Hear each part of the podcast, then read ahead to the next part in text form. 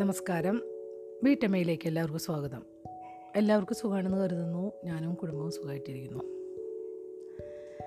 കഴിഞ്ഞ ദിവസം എക്സ്പോയിൽ പോയ കാര്യം ഞാൻ നിങ്ങളുടെ അടുത്ത് ഷെയർ ചെയ്തിട്ടുണ്ടായിരുന്നു. അപ്പോൾ ഒരു കാര്യം കൂടി നിങ്ങളുടെ അടുത്ത് പറയണമെന്നുണ്ടായിരുന്നു. പക്ഷേ ഒത്തിരി സമയം അല്ലാതെ തന്നെ എടുത്തു. അപ്പോൾ അതുകൊണ്ടാണ് ഞാൻ അടുത്ത പ്രാവശ്യം പറയാമെന്ന് വെച്ച് മാറ്റി വെച്ചത്. അത് ഞങ്ങൾ ക്യൂ നിൽക്കുന്ന ഒരു കൊടയൊക്കെ തന്നിരുന്ന ഒരു പവലിയൻ ഉണ്ടായിരുന്നു. സ്വിറ്റ്സർലൻഡാണെന്ന് എനിക്ക് തോന്നുന്നത്. അപ്പോൾ അവിടെ നമ്മൾ നിൽക്കുമ്പോൾ എന്ന് വെച്ചാൽ ഞങ്ങൾ ചെല്ലുമ്പോഴേ ചെന്ന് ക്യൂവിൽ നിന്നപ്പോഴേ ഒരു ഒരു തമിഴ് ഫാമിലിയാണ് കേട്ടോ. ഒരു തമിഴ് ഇരുന്നിട്ട് ഇങ്ങനെ ഉറക്കെ വിളിക്കുന്നുണ്ട്. നാട്ടിലൊക്കെ നമ്മൾ കുട്ടികൾ കളിക്കാൻ പോകുമ്പോൾ അല്ലെങ്കിൽ നമ്മൾ മക്കളെ അടുക്കള വശത്ത് നിന്നിട്ടൊക്കെ നമ്മളിങ്ങനെ ഉറക്കെ വിളിക്കില്ലേ ഇങ്ങനെ. എനിക്ക് നാട്ടിലൊക്കെ നമ്മൾ കൂടുതൽ അങ്ങനെ അത്ര ഉറക്കെ വിളിക്കുള്ളൂ. അർഷു അശ്രു അങ്ങനെ എന്തോ ഉറക്കെ വിളിക്കുന്നുണ്ട്. അപ്പോൾ അങ്ങോട്ട് ഒരു സൈഡിലോട്ട് നോക്കിയിട്ട് വിളിക്കണം. ക്യൂ നിൽക്കണം അതെന്ന് വെച്ചാൽ ഞാൻ പറഞ്ഞിരുന്നല്ലോ അവിടെ ഈ നമ്മൾ ഒരു കുറച്ചിങ്ങനെ ഒരു മലയുടെ മുകളിൽ കയറിയാൽ അത്രമാത്രം തണുപ്പ് നമുക്ക് അനുഭവപ്പെടും ഫോഗും കാര്യങ്ങളായിട്ട് അങ്ങനെ ഒരു ഡാർക്കായുള്ള റൂമിൽ നമ്മൾ ഒരു വലിയൊരു ഒത്തിരി ഹോൾ കുറച്ച് ആൾക്കാരൊക്കെ കൊള്ളുന്ന രീതിയിലാണ് ഇങ്ങനെ അത് സജ്ജീകരിച്ചിട്ടുണ്ടായിട്ടുണ്ട്. അപ്പോൾ അവിടെ ഓരോ ഓരോ ഇത്ര ആൾക്കാരെ കയറ്റി കഴിഞ്ഞാൽ പിന്നെ കുറച്ച് നേരം നിന്ന് ആ ഒരു ആൾക്കാർ കണ്ടു കഴിഞ്ഞാൽ ഒരു ഷോ പോലെയാണ് അത്. അത് കഴിഞ്ഞിട്ട് പിന്നെ അടുത്ത ആൾക്കാർ കയറ്റി. അപ്പോൾ അത്രയും സമയം നമ്മൾ ക്യൂ നിൽക്കണം അത് മൂവ് ചെയ്യാതെ നിൽക്കണം അപ്പോൾ അങ്ങനെ ഒരു സൈഡിലോട്ട് നോക്കിയിട്ട് വിളിക്കണം. അപ്പോൾ ഞാൻ നോക്കി അപ്പോൾ എന്റെ മുന്നിലായിരുന്നു തോന്നുന്നുണ്ട്.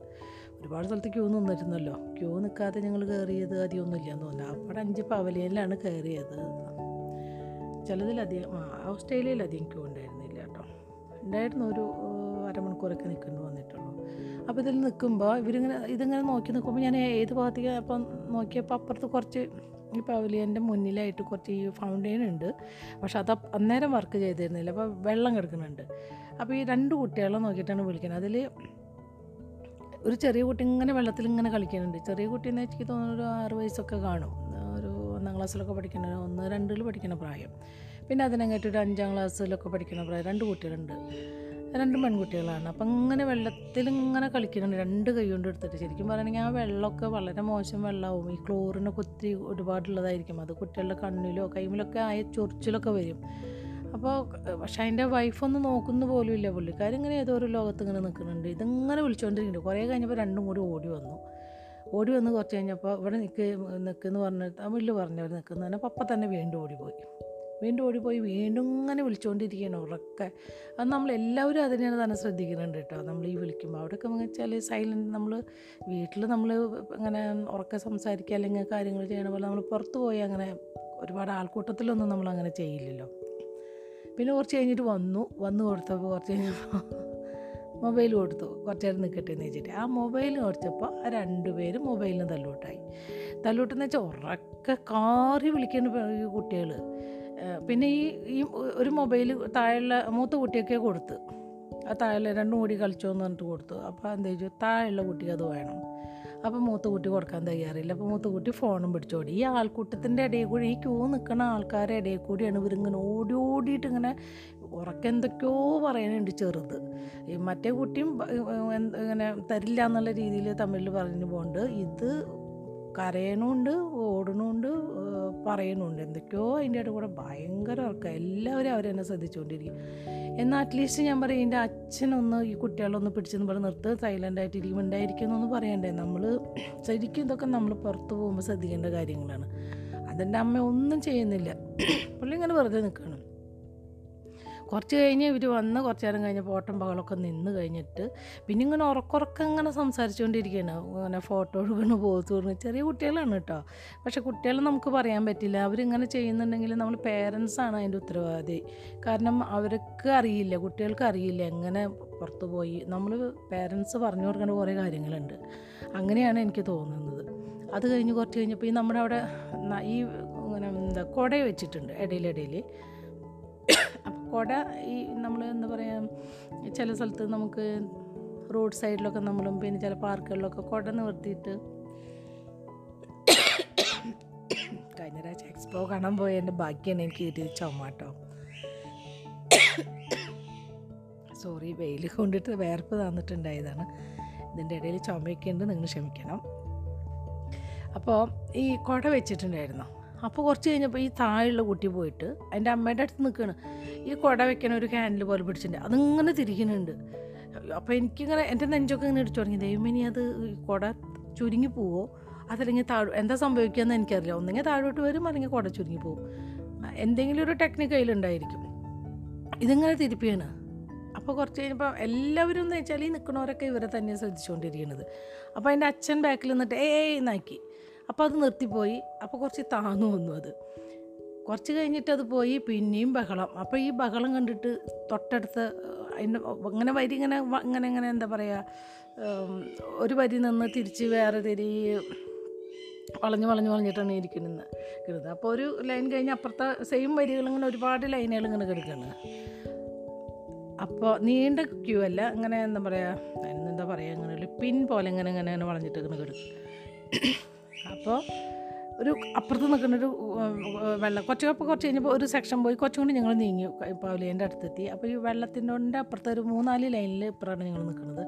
ഒരു മൂന്ന് ലൈൻ ഇപ്പോൾ ഞങ്ങൾ നാലാമത്തെ ലൈനാണ് അപ്പോൾ അവിടെ നിൽക്കുന്ന ഒരു ഫാമിലി ഇത്തിരി പ്രായമുണ്ട് കേട്ടോ. എന്ന് വെച്ചാൽ എന്റെ പ്രായമൊക്കെ കാണും. അവർ കയ്യിൽ രണ്ട് ഫ്ലാഗ് ഉണ്ടായിരുന്നു. രണ്ട് ഫ്ലാഗിൽ ഒന്ന് അവരുടെ കയ്യിൽ ഒരു കുട്ടിയുണ്ട്. ഒന്ന് ഈ കുട്ടി കൊടുത്തു. ഈ പ്ലാസ്റ്റിക് പോലത്തെയാണ്.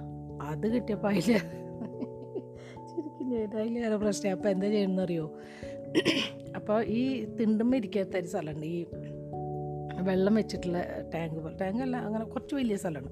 സൈഡിലപ്പോൾ അത് ഇരിക്കുന്നുണ്ട്. അപ്പോൾ ഈ കുട്ടി ചെന്നിട്ട് പിന്നെ ചെയ്യണത് എന്താണെന്ന് വെച്ചാൽ ഈ ഫ്ലാഗ് പ്ലാസ്റ്റിക്കിന്റെ ഫ്ലാഗാണ് പ്ലാസ്റ്റിക്കിന്റെ വെള്ളത്തിട്ട നനയാത്ത ടൈപ്പ് അത് വെള്ളത്തിലിട്ടിട്ട് ഇങ്ങനെ മുകളിലേക്ക് തട്ടി തട്ടി കളിക്കുമ്പോൾ ഈ കൊടുത്ത സ്ത്രീയുടെ അവിടെ നിൽക്കുന്ന ആൾക്കാരുടെ മേലൊക്കെ വെള്ളമായിക്കൊണ്ടിരിക്കുകയാണ് അത്രയ്ക്കും ചെയ്തിട്ട് പോലും ഈ ഫാമിലി അതിന്റെ അച്ഛൻ ഏ ഏ എന്നാക്കാന്നല്ലാണ്ട് ഈ ഒരു സ്ത്രീ ഒരു അമ്മ എന്ന് പറയുന്നത് ഒന്നും ഈ കുട്ടികളുടെ പേരിലൊന്നും പറയുക ഒന്നും ചെയ്യണില്ല അവർ അവർ ചുമ്മാ അങ്ങനെ നിൽക്കുക കുട്ടികൾ എന്ത് വേണമെങ്കിൽ ചെയ്യട്ടെ മറ്റുള്ളവർ അതൊക്കെ അത് അവിടെ എല്ലാവർക്കും ഭയങ്കര എന്താ വെച്ചാൽ കുട്ടികളിങ്ങനെ പിന്നെ ആൾക്കാരുടെ ഇടയിലൊക്കെ തട്ടി മുട്ടിയിട്ടൊക്കെ നമ്മളൊക്കെ നമ്മളൊക്കെ മേലൊക്കെ മുട്ടിയിട്ടാണ് ഓടുന്നത്. അത് കഴിഞ്ഞ് കുറച്ച് കഴിഞ്ഞപ്പോൾ എന്റെ അച്ഛൻ കുറേ കഴിഞ്ഞിട്ടാണ് കേട്ടോ. തൊട്ടടുത്ത് വന്ന് പറഞ്ഞത് ഏയ് നൈകിട്ട് ഇങ്ക വാങ്ങ വാന്ന് പറഞ്ഞിട്ട് വിളിച്ചു. കുറച്ച് കഴിഞ്ഞപ്പോൾ വീണ്ടും ആ കുട്ടി കുട പിടിച്ചിട്ട് ഈ സാധനം ഇങ്ങനെ തിരിച്ചുകൊണ്ടിരിക്കുകയാണ് കുറച്ച് കഴിഞ്ഞപ്പോൾ ഈ കുട ഇങ്ങനെ തിരിച്ചുകൊണ്ടിരിക്കുമ്പോൾ ഈ കുട ഇങ്ങനെ താഴ്ന്നു കഴിഞ്ഞിട്ടാണ് വരുന്നത് അത്. അത് കുറച്ച് കഴിഞ്ഞിട്ട് ഇങ്ങനെ തിരിച്ചു വരണു. അപ്പോഴേക്കും പിന്നെ കുറച്ച് കഴിയുമ്പോഴേക്കും അപ്പോഴേക്കും വേറെ ആൾക്കാർ വരെ ഇന്ന് അങ്ങനെ നോ നോ എന്ന് പറയുന്നുണ്ട് ചിലവർ അത്രയ്ക്കും പോലെ അതിന്റെ അമ്മ ഒന്നും ചെയ്യണില്ല. കുറച്ച് കഴിയുമ്പോഴേക്കും ഭാഗ്യത്തിന് അപ്പോഴേക്കും ക്യൂ ഒന്ന് നീങ്ങി നമ്മളങ്ങ് ഉള്ളിൽ പോയി. ഉള്ളിൽ കയറിയിട്ടും ഈ കുട്ടികളെ ഇതിന്റെ ഉള്ളിൽ നമ്മൾ നമ്മൾ നമ്മൾ ഇത് ഈ ഫോഗിന്റെ ഉള്ളിലൂടെ കയറി കഴിഞ്ഞാൽ നമ്മളൊരു സ്ഥലത്ത് പോയിട്ട് ഇരിക്കും അവർ സ്ക്രീനിൽ കാണാൻ വേണ്ടിയിട്ട്. അപ്പോൾ എല്ലാവരും സൈലന്റ് ആയിട്ടിരിക്കുമ്പോൾ ഈ രണ്ട് കുട്ടികൾ മാത്രം ഈ ആൾക്കാരുടെ ഇടയിൽ കൂടെ ഇങ്ങനെ ഓടിക്കളിക്കുക ഭയങ്കരമായിട്ട് ബഹളം ചെയ്തിട്ട്. സത്യത്തിൽ നമുക്ക് ഇതൊക്കെ നമ്മൾ നമ്മൾ പേരൻസ് പഠിപ്പിക്കേണ്ട കുറേ മര്യാദകളും നമ്മൾ പറയുന്ന അടുക്കും ഒതുക്കും അതിൽ ചിട്ടകളും കുട്ടികൾക്കൊക്കെ നമുക്ക് അത്യാവശ്യമാണ് നമ്മളതൊക്കെ പഠിപ്പിച്ചു കൊടുക്കുന്നത്. കുട്ടികൾക്ക് അറിയില്ല നമ്മൾ അവരത് ചെറുപ്പത്തിലേ അങ്ങനെ അല്ലെങ്കിൽ നമ്മൾ ഏതെങ്കിലും ഫ്രണ്ട്സിന്റെ വീട്ടിൽ പോവുക അല്ലെങ്കിൽ പുറത്ത് പോവുക അങ്ങനെയൊക്കെ ചെയ്യുമ്പോഴും നമ്മുടെ വീട്ടിലായാലും ഒരുപാട് സാധനങ്ങൾ തട്ടിയിട്ടിട്ട് അങ്ങനെ നശിപ്പിക്കുന്ന ചില കുട്ടികൾ അങ്ങനെയൊക്കെ ഉണ്ട്. കുറേ സാധനങ്ങൾ എന്തും ഒരു ശ്രദ്ധയില്ല. അങ്ങനെയൊക്കെ നമ്മൾ പേരൻസ് വേണം നിയന്ത്രിക്കാനായിട്ട്. പേരൻസ് പറഞ്ഞു കൊടുക്കണം. അടി കൊടുക്കേണ്ട കാര്യങ്ങൾക്ക് അടി കൊടുക്കുക തന്നെ വേണം. ചെറിയ അടി തല്ലി കൊല്ലാനൊന്നല്ല പറയുന്നത്. ചെറുതായിട്ട് നമുക്കൊരു പേടി വരണം. അതൊരു എന്താ പറയുക സൈക്കോളജിക്കൽ മൂവ് എന്ന് പറയുന്ന പോലെ അങ്ങനെ ചെയ്യണം അത് കുട്ടികളുടെ അടുത്ത്. അല്ലെങ്കിൽ ഹസ്ബൻഡ് പറയപ്പെടും നമ്മൾ കുട്ടികൾ എന്താ ചെയ്യേണ്ടത് എന്ന് വെച്ച് കഴിഞ്ഞാൽ അവർക്കൊന്നും അറിയില്ല. നമ്മൾ അവർ എന്തെങ്കിലും കുട്ടികൾ ഇപ്പം നമ്മൾ മുതിർന്നവരെ തല്ലണ ചെറിയ കുട്ടികളൊക്കെ ഒരുപാട് പേര് തല്ലൊക്കെ ചെയ്യും. ഒരു അവർ അങ്ങനെയൊക്കെ ചെയ്യുമ്പോൾ നമ്മൾ പേരൻസ് ചിരിക്കുക ഭയങ്കര പ്രോത്സാഹിപ്പിക്കുക ചെയ്താൽ അവർക്ക് അറിയില്ല എന്താണ് അവർ ചെയ്യുന്നത്? അവർ പാടില്ല എന്നൊന്നും അറിയില്ല. അപ്പം നമ്മൾ പേരൻസാണ് ഇതൊക്കെ ശരിക്കും നിയന്ത്രിക്കേണ്ടത്. അവരൊന്ന് സ്ട്രിക്റ്റ് ആയിട്ട് നിന്നാൽ ഈ കുട്ടികൾ ഇങ്ങനെയൊന്നും കാണിക്കില്ല. അറ്റ്ലീസ്റ്റ് ഇവർ കാണിക്കുമ്പോൾ കുട്ടികൾ നമ്മൾ ദേഷ്യപ്പെട്ട് ഒന്ന് നിർത്തുക പിടിക്കുകയൊക്കെ ചെയ്തിട്ടുണ്ടെങ്കിൽ കുട്ടികൾ ഇത് ചെയ്യില്ല. അപ്പോൾ പേരൻസ് ഒന്നും ചെയ്യണില്ല. അമ്മ ഒരു അക്ഷരം മിണ്ടണമെന്നില്ല എനിക്ക് ഭയങ്കരമായിട്ട് അതിശയം വന്നു. എല്ലാവരും ഈ ഫാമിലിയിൽ അങ്ങനത്തെ ഒരു കാര്യം ഉണ്ടായി. സത്യത്തിൽ ഞാൻ എനിക്ക് തോന്നുന്നു ഇങ്ങനെ ഞാൻ ഇറിറ്റേറ്റഡ് ആയുള്ള കുട്ടികളെ കണ്ടിട്ടില്ല.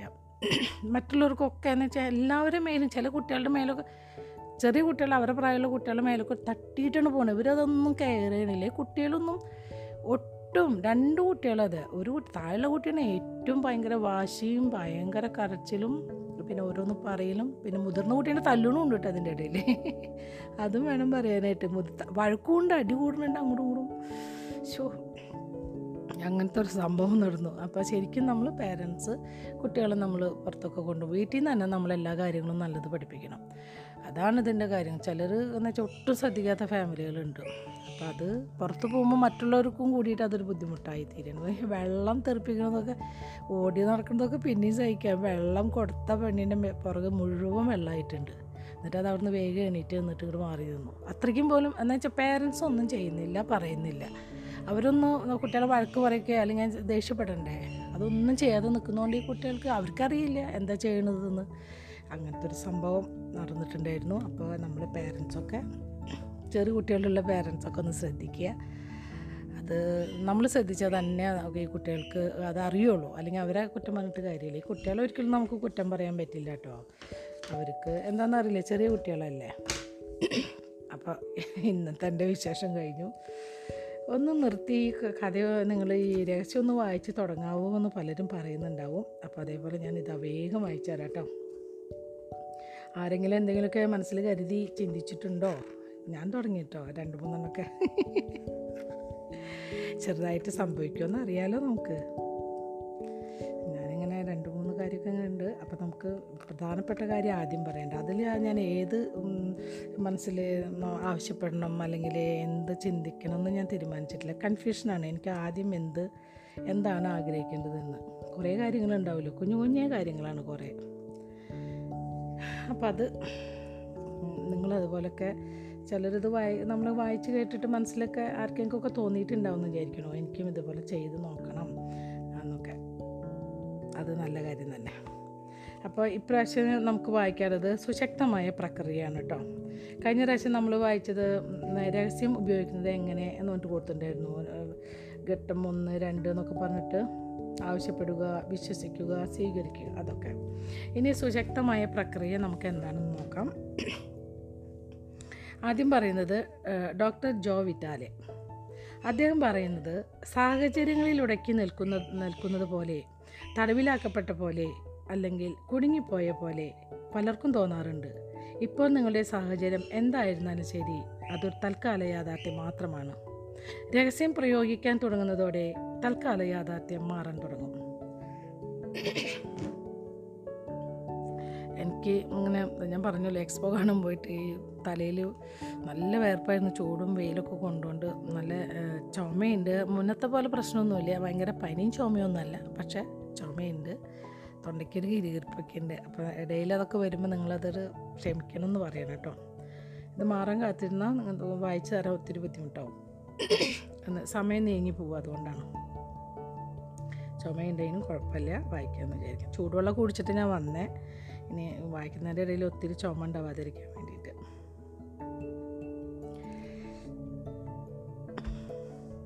നിങ്ങളുടെ തൽക്കാല യാഥാർത്ഥ്യം അല്ലെങ്കിൽ ഇപ്പോഴത്തെ ജീവിതം എന്നത് നിങ്ങളുടെ മനസ്സിലുണ്ടായിരുന്ന ചിന്തകളുടെ അനന്തരഫലമാണ്.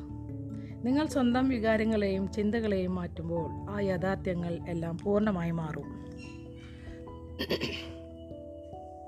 മനുഷ്യനെ സ്വയം മാറ്റാൻ കഴിയും. സ്വന്തം വിധിയുടെ യജമാനൻ ആകാൻ കഴിയും എന്ന് ശരിയായ ചിന്തയുടെ ശക്തിയെ ഉണർവോടെ വീക്ഷിക്കുന്ന എല്ലാവർക്കും ബോധ്യമുണ്ടാകും. ഇനി ക്രിസ്ത്യൻ ഡി ഡാ Darson. Christian D Larsen.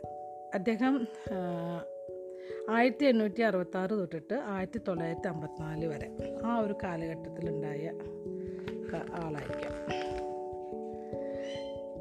Lisa Nichols. അപ്പോൾ ഈ പറഞ്ഞത് കേട്ടോ ഈ ചെറിയൊരു എന്താണ് പാരഗ്രാഫ് ഞാൻ വായിച്ചു തന്നല്ലോ മനുഷ്യനെ സ്വയം മാറ്റാൻ കഴിയും. സ്വന്തം വിധിയുടെ യജമാനൻ ആകാൻ കഴിയുമെന്ന് ശരിയായ ചിന്തയുടെ ശക്തിയോടെ ശരിയായ ചിന്തയുടെ ശക്തിയെ ഉണർവോടെ വീക്ഷിക്കുന്ന എല്ലാവർക്കും ബോധ്യമുണ്ടാകും. ഇത് പറഞ്ഞതാണ് ക്രിസ്ത്യൻ ഡി ലാർസൺ. ഇനി അടുത്തത് ലിസ നിക്കോൾസ്. അദ്ദേഹം പറയുന്നത് നിങ്ങളുടെ സാഹചര്യങ്ങളെ മാറ്റണമെങ്കിൽ ആദ്യം നിങ്ങളുടെ ചിന്തകൾ മാറണം. ഒരു ബില്ല് വന്നിട്ടുണ്ടാകും എന്ന് വിചാരിച്ചുകൊണ്ട് നിങ്ങൾ തപാലെടുത്ത് നോക്കുമ്പോഴേക്കെ നമുക്ക് ഊഹിക്കാം. അതുണ്ടാകും. ബില്ല് വരുമോ എന്ന് ഭയപ്പെട്ടുകൊണ്ടാണ് നിങ്ങൾ പുറത്തിറങ്ങുന്നത്. മഹത്തായ കാര്യങ്ങളൊന്നും നിങ്ങൾ പ്രതീക്ഷിക്കുന്നില്ല. നിങ്ങൾ കടബാധ്യതയെക്കുറിച്ച് ചിന്തിക്കുന്നു. കടബാധ്യത പ്രതീക്ഷിക്കുന്നു. അപ്പോൾ കടബാധ്യത വന്നു ചേരുന്നു. ഓരോ ദിവസവും ആ ചിന്ത നിങ്ങൾ ആവർത്തിച്ചുറപ്പിക്കുന്നു കടബാധ്യത ഉണ്ടാവുമോ? കടബാധ്യത ഇതാ വന്നിരിക്കുന്നു. ആവർത്തിച്ച് അതേ ചോദ്യം അതേ ഉത്തരം. എന്തുകൊണ്ടാണത്? നിങ്ങൾ കടബാധ്യതയെ പ്രതീക്ഷിക്കുന്നു. അതിനാൽ അത് നിങ്ങളെ തേടി വരുന്നു ആകർഷണ നിയമം എപ്പോഴും നിങ്ങളുടെ ചിന്തകളെ അനുസരണയോടെ നടപ്പിലാക്കും. നിങ്ങൾ സ്വയം ഒരു ഉപകാരം ചെയ്തു നിങ്ങൾക്ക് സ്വയം ഒരു ഉപകാരം ചെയ്തുകൂടെ? ബില്ലിന് പകരം ഒരു ചെക്ക് കിട്ടുന്നതായി പ്രതീക്ഷിച്ചുകൂടെ? പ്രതീക്ഷ എന്നത് കരുത്തേറിയ ഒരു ആകർഷണ ശക്തിയാണ്. അത് കാര്യങ്ങളെ നിങ്ങളിലേക്ക് ആകർഷിക്കുന്നു. ബോബ് പ്രോക്ടർ പറഞ്ഞതുപോലെ മോഹം നിങ്ങളെ മോഹിച്ച വസ്തുവായി ബന്ധപ്പെടുത്തുന്നു. പ്രതീക്ഷ അതിനെ നിങ്ങളുടെ ജീവിതത്തിലേക്ക് കൊണ്ടുവരുന്നു. നിങ്ങൾ ആഗ്രഹിക്കുന്നതിനെ പ്രതീക്ഷിക്കുക. നിങ്ങൾ ആഗ്രഹിക്കാത്തത് പ്രതീക്ഷിക്കാതിരിക്കുക.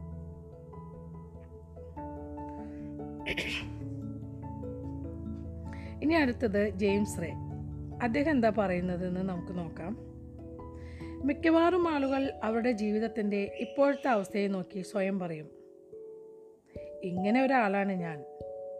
ഞാൻ പറയുന്നു ഇപ്പോൾ നിങ്ങൾ ആ ആളല്ല. അത് നിങ്ങൾ മുൻപ് ആയിരുന്നതാണ്. ഉദാഹരണത്തിന് നിങ്ങളുടെ ബാങ്ക് അക്കൗണ്ടിൽ ആവശ്യത്തിന് പണമില്ല. അല്ലെങ്കിൽ നിങ്ങൾ ആഗ്രഹിച്ച ഒരു വ്യക്തിബന്ധം നിങ്ങൾക്ക് കിട്ടിയില്ല. അല്ലെങ്കിൽ നിങ്ങളുടെ ആരോഗ്യസ്ഥിതി അത്ര മെച്ചമല്ല എന്ന് കരുതുക. കരുതുക. യഥാർത്ഥത്തിൽ നിങ്ങളുടെ ഇപ്പോഴത്തെ ഇപ്പോഴുള്ള അവസ്ഥയല്ല അത്. കഴിഞ്ഞ കാലത്തെ ചിന്തകളുടെയും പ്രവൃത്തികളുടെയും പരിണത ഫലത്തിന്റെ അവശിഷ്ടം അത് നമ്മളൊക്കെ ഭൂതകാലത്തിലെ ചിന്തകളുടെയും പ്രവൃത്തികളുടെയും ശേഷിപ്പുകളിൽ ജീവിച്ചുകൊണ്ടിരിക്കുകയാണ്. നിങ്ങൾ ഇപ്പോഴത്തെ സ്വന്തം അവസ്ഥയുടെ അടിസ്ഥാനത്തിൽ നിങ്ങളെ തന്നെ നിർവചിക്കുകയാണെങ്കിൽ അതിനേക്കാൾ മെച്ചപ്പെട്ട മറ്റൊന്നും ഭാവിയിൽ പ്രതീക്ഷിക്കാനില്ലാത്ത ദുരവസ്ഥയിലേക്ക് സ്വയം കൊണ്ടെത്തിക്കുകയാണ്. സ്വയം സ്വയം കൊണ്ടെത്തുകയാണ് ഇനി അതിന് താഴെ നമ്മൾ എന്താണോ അതെല്ലാം നമ്മുടെ ചിന്തകളുടെ ഫലമാണ്. അത് പറഞ്ഞിട്ടുള്ളത് ശ്രീബുദ്ധനാണ്. അഞ്ഞൂറ്റി അറുപത്തി മൂന്ന് ബി സി എ നാനൂറ്റി അൻപത്തി മൂന്ന് ബി സി എ എന്നാണ് ബ്രാക്കറ്റിൽ കൊടുത്തിട്ടുള്ള ആ കാലഘട്ടം.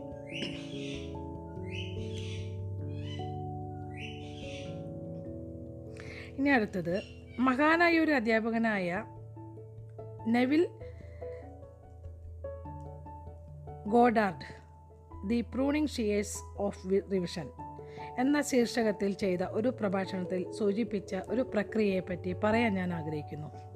ആ പ്രക്രിയ എന്റെ ജീവിതത്തിൽ അഗാധമായ സ്വാധീനം ചെലുത്തിയിട്ടുണ്ട്. നെവിൻ നിർദ്ദേശിക്കുന്നത് ഓരോ രാത്രിയും ഉറങ്ങുന്നതിന് മുൻപ് ആ ദിവസത്തെ സംഭവങ്ങളെല്ലാം ഒന്ന് മനസ്സിൽ സങ്കല്പിക്കുക അന്നത്തെ ഏതെങ്കിലും ഒരു സംഭവമോ ഒരു നിമിഷമോ നിങ്ങൾ ആഗ്രഹിക്കാത്ത വിധത്തിൽ ആയിരുന്നുവെങ്കിൽ അതിനെ നിങ്ങൾക്ക് സന്തോഷകരമായ വിധത്തിലേക്ക് മാറ്റി മനസ്സിൽ ഒരിക്കൽ കൂടി അവതരിപ്പിച്ചു നോക്കൂ. കൃത്യമായി നിങ്ങൾ ആഗ്രഹിക്കുന്ന വിധത്തിൽ ആ സംഭവത്തെ മനസ്സിൽ പുനഃസൃഷ്ടിക്കുന്നതിലൂടെ നിങ്ങൾ ആ ദിവസത്തെ സുഖകരമല്ലാത്ത തരംഗങ്ങളെ തുടച്ചു കളഞ്ഞ് നാളെയുടെ പുതിയ തരംഗങ്ങൾ പ്രസരിപ്പിക്കുന്നു. നിങ്ങൾ ബോധപൂർവം ഭാവിയുടെ പുതിയ ചിത്രം സൃഷ്ടിച്ചിരിക്കുന്നു. ചിത്രങ്ങൾ മാറ്റി വരയ്ക്കാൻ സമയം കഴിഞ്ഞു പോയിട്ടില്ല ഇനി അടുത്തത് കൃതജ്ഞയുടെ ശക്തമായ പ്രക്രിയ. അതാണ് ഹെഡിങ് കൊടുത്തിട്ടുള്ളത്. ഡോക്ടർ ജോ വിറ്റാലെ അദ്ദേഹം പറയുന്നത് നിങ്ങളുടെ ജീവിതത്തെ മാറ്റിമറിക്കുവാൻ വേണ്ടി എന്താണ് നിങ്ങൾക്ക് ഇപ്പോൾ ചെയ്യാൻ കഴിയുക? ആദ്യമായി ചെയ്യേണ്ട കാര്യം എന്തിനൊക്കെയാണ് കൃതജ്ഞത? ആദ്യമായി ചെയ്യേണ്ട കാര്യം എന്തിനൊക്കെയാണ് കൃതജ്ഞത ഉണ്ടാവേണ്ടത് എന്നതിന്റെ ഒരു പട്ടിക തയ്യാറാക്കാൻ തുടങ്ങലാണ്.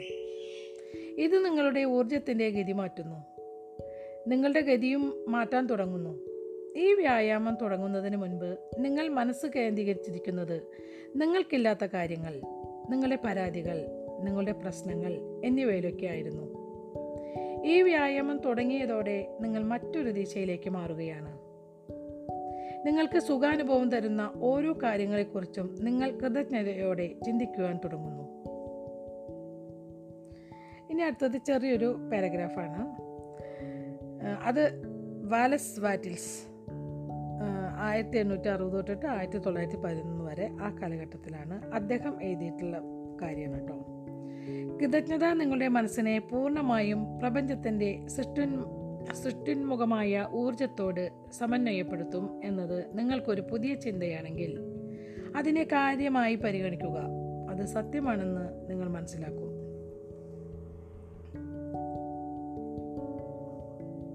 ഇനി അടുത്തത് മാർസി ഷിമോഫ്. അദ്ദേഹം പറയുന്നത് എന്താണെന്ന് വെച്ചാൽ നിങ്ങളുടെ ജീവിതത്തെ കൂടുതൽ സമ്പുഷ്ടമാക്കാൻ ഏറ്റവും മികച്ച വഴി കൃതജ്ഞത ആണ്. കൃതജ്ഞത ആണ് തൊണ്ടയ്ക്കടവുള്ളപ്പോൾ പകുതി ശബ്ദം പുറത്തു വരുന്നില്ല എന്ന് തോന്നുന്നുണ്ട് കേട്ടോ.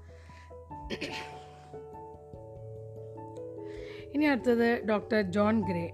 അദ്ദേഹം പറയ അദ്ദേഹം മനഃശാസ്ത്രജ്ഞൻ എഴുത്തുകാരൻ രാജ്യാന്തര പ്രഭാഷകൻ. അതൊക്കെയാണ് അദ്ദേഹം. അദ്ദേഹം പറയുന്നത് ഏതൊരാൾക്കും അറിയാം അയാൾ ചെയ്യുന്ന കൊച്ചു കൊച്ചു കാര്യങ്ങളെ അയാളുടെ ഭാര്യ അഭിനന്ദിക്കുമ്പോൾ അയാൾ എന്താണ് ചെയ്യാൻ ആഗ്രഹിക്കുക എന്ന്. അയാൾ കൂടുതൽ അത്തരം കാര്യങ്ങൾ ചെയ്യാൻ ആഗ്രഹിക്കും. അംഗീകാരമാണ് കാര്യം. അത് കാര്യങ്ങളെ അടുപ്പിക്കുന്നു. അത് കൂടുതൽ പിന്തുണ ആകർഷിക്കുന്നു. അടുത്തത് ഡോക്ടർ ജോൺ ഡിമാർട്ടിനി. അദ്ദേഹം പറയുന്നത് നാം എന്തിനെക്കുറിച്ച് ചിന്തിക്കുന്നുവോ? എന്തിനോട് നന്ദി പറയുന്നുവോ? അതിനെ നാം സാക്ഷാത്കരിക്കും. ഇനി അടുത്തത് ജെയിംസ് റേ. അദ്ദേഹം പറയുന്നത് കൃതജ്ഞത എനിക്ക് വളരെ പ്രബലമായ വ്യായാമമായിരുന്നു. ഓരോ പ്രഭാതത്തിലും ഉണർന്നെഴുന്നേറ്റാലുടൻ ഞാൻ പറയും നന്ദി. ഓരോ പ്രഭാതത്തിലും എന്റെ പാദങ്ങൾ നിലത്ത് സ്പർശിച്ചാലുടൻ ഞാൻ പറയും നന്ദി. പിന്നെ ഞാൻ എന്റെ പ്രഭാത കൃത്യങ്ങളിൽ മുഴുകുമ്പോഴെല്ലാം എനിക്ക് എന്തിനോടെല്ലാം കൃതജ്ഞതയുണ്ടോ അതിനെയെല്ലാം ഞാൻ മനസ്സിലൂടെ ഒന്ന് ഓടിച്ചു നോക്കും. ഞാൻ വെറുതെ മനസ്സിൽ ആലോചിക്കുകയോ ഒരു പതിവ് ചര്യ നിർവഹിക്കുകയോ അല്ല ചെയ്യുന്നത്. അതിനെയെല്ലാം ഞാൻ ഉള്ളിൽ നിന്ന് പുറത്തെടുത്ത് ഒരു പുറത്തെടുത്ത് ആ വികാരാനുഭവം അഭി അനുഭവിച്ചറിയും.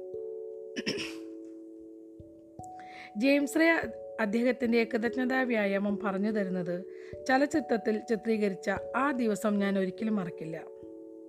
ആ ദിവസം മുതൽ ജെയിംസിന്റെ ആ പ്രക്രിയ ഞാൻ എന്റെ ജീവിതമാക്കി മാറ്റി. ഓരോ പ്രഭാതത്തിലും ഈ പുതിയ ദിവസം എനിക്ക് ലഭിച്ചതിലുള്ള കൃതജ്ഞതയുടെ വികാരം അനുഭവിക്കാതെ. എന്റെ ജീവിതത്തിൽ എനിക്ക് കൃതജ്ഞതയുള്ള എല്ലാറ്റിനും വികാരം അനുഭവിക്കാതെ.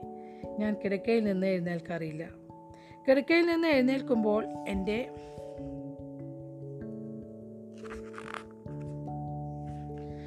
എന്റെ പാദങ്ങൾ തറയിൽ സ്പർശിക്കുന്നതോടൊപ്പം ഞാൻ നന്ദി പറഞ്ഞിരിക്കും. കുളിമുറിയിലേക്കുള്ള ഓരോ ചുവട് വയ്ക്കുമ്പോഴും ഞാൻ നന്ദി പറയും. കുളിക്കുമ്പോഴും അത് കഴിഞ്ഞ് ഒരുങ്ങുമ്പോഴും ഞാൻ ഉള്ളിൽ തട്ടി പറഞ്ഞുകൊണ്ടിരിക്കും നന്ദി. ദിവസത്തെ ജോലി തുടങ്ങാൻ ഞാൻ തയ്യാറാകുമ്പോഴേക്കും ഞാൻ നൂറുകണക്കിന് പ്രാവശ്യം നന്ദി പറഞ്ഞു കഴിഞ്ഞിരിക്കും. ഞാൻ ഇത് ചെയ്യുമ്പോൾ എന്റെ ദിവസവും എന്റെ ദിവസവും അതിന്റെ ഉള്ളടക്കവും ഞാൻ സൃഷ്ടിക്കുകയാണ്. കിടക്കയിൽ നിന്ന് തട്ടിത്തടഞ്ഞ് എഴുന്നേറ്റ് ദിവസത്തെ സംഭവങ്ങൾ എന്നെ നിയന്ത്രിച്ചു കൊണ്ടുപോകാൻ വിട്ടുകൊടുക്കുന്നതിനു പകരം ഈ ദിവസം ഞാൻ ആഗ്രഹിച്ച രീതിയിലായിരിക്കും എന്ന് ബോധപൂർവം പ്രഖ്യാപിച്ചുകൊണ്ട് അന്നത്തേക്കുള്ള എന്റെ തരംഗ ദൈർഘ്യം ക്രമീകരിക്കുകയാണ്. ഒരു ദിവസം ആരംഭിക്കാൻ ഇതിനേക്കാൾ മികച്ച മാർഗം വേറെയില്ല. നിങ്ങളുടെ ജീവിതം സൃഷ്ടിക്കുന്നത് നിങ്ങൾ തന്നെയാണ്.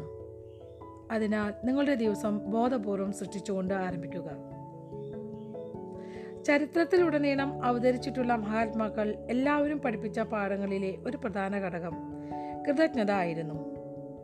എന്റെ ജീവിതം മാറ്റിമറിച്ച പുസ്തകമാണ് വാലസ് വാറ്റിൽസ് ആയിരത്തി തൊള്ളായിരത്തി പത്തിൽ രചിച്ച ധനികനാകുന്നതിന്റെ ശാസ്ത്രം. ഈ പുസ്തകത്തിലെ ഏറ്റവും വലിയ അധ്യായത്തിന്റെ ശീർഷകം കൃതജ്ഞത ആയിരുന്നു രഹസ്യത്തിൽ പ്രതിപാദിക്കുന്ന ഓരോ ആചാര്യനും കൃതജ്ഞത അവരുടെ ജീവിതത്തിന്റെ ഭാഗമാക്കിയിരുന്നു. അവരിൽ മിക്കവരും ദിവസം ആരംഭിക്കുന്നത് കൃതജ്ഞതയുടെ ചിന്തയും വികാരവും ഉൾക്കൊണ്ടായിരുന്നു. മികച്ച സംരംഭകനും ഉത്കൃഷ്ടനായ വ്യക്തിയുമായ ജോ ഷുഗർമാൻ. രഹസ്യം ചലച്ചിത്രം രഹസ്യം ചലച്ചിത്രം കണ്ടതിനു ശേഷം എന്നോട് സംസാരിച്ചു. അദ്ദേഹത്തിന് ഏറ്റവും ഇഷ്ടപ്പെട്ട ഭാഗം കൃതജ്ഞതാ പ്രക്രിയയായിരുന്നു. എന്നും അദ്ദേഹത്തിന്റെ ജീവിതത്തിലെ എല്ലാ നേട്ടങ്ങൾക്കും സഹായകമായത് കൃതജ്ഞതയുടെ ശരിയായ പ്രയോഗമായിരുന്നു എന്നും അദ്ദേഹം പറഞ്ഞു. തന്റെ ജീവിതത്തിലേക്ക് എല്ലാ നേട്ടങ്ങളെയും ആകർഷിച്ച ശേഷവും ഓരോ ദിവസവും ഓരോ ചെറിയ കാര്യങ്ങൾക്കും അദ്ദേഹം കൃതജ്ഞത കാണിച്ചുകൊണ്ടേയിരിക്കുന്നു. കാർ നിർത്താൻ പാർക്കിംഗ് സ്ഥലം കിട്ടിയാൽ ഉടൻ അദ്ദേഹം നന്ദി പറയുകയും അതിന്റെ അനുഭവം ഉൾക്കൊള്ളുകയും ചെയ്യും. കൃതജ്ഞതയുടെ ശക്തി എന്താണെന്നും അത് തനിക്ക് എന്തെല്ലാം നേടിത്തന്നു എന്നും അദ്ദേഹത്തിന് അറിയാം അതിനാൽ കൃതജ്ഞത അദ്ദേഹത്തിന്റെ ജീവിത രീതിയാണ്.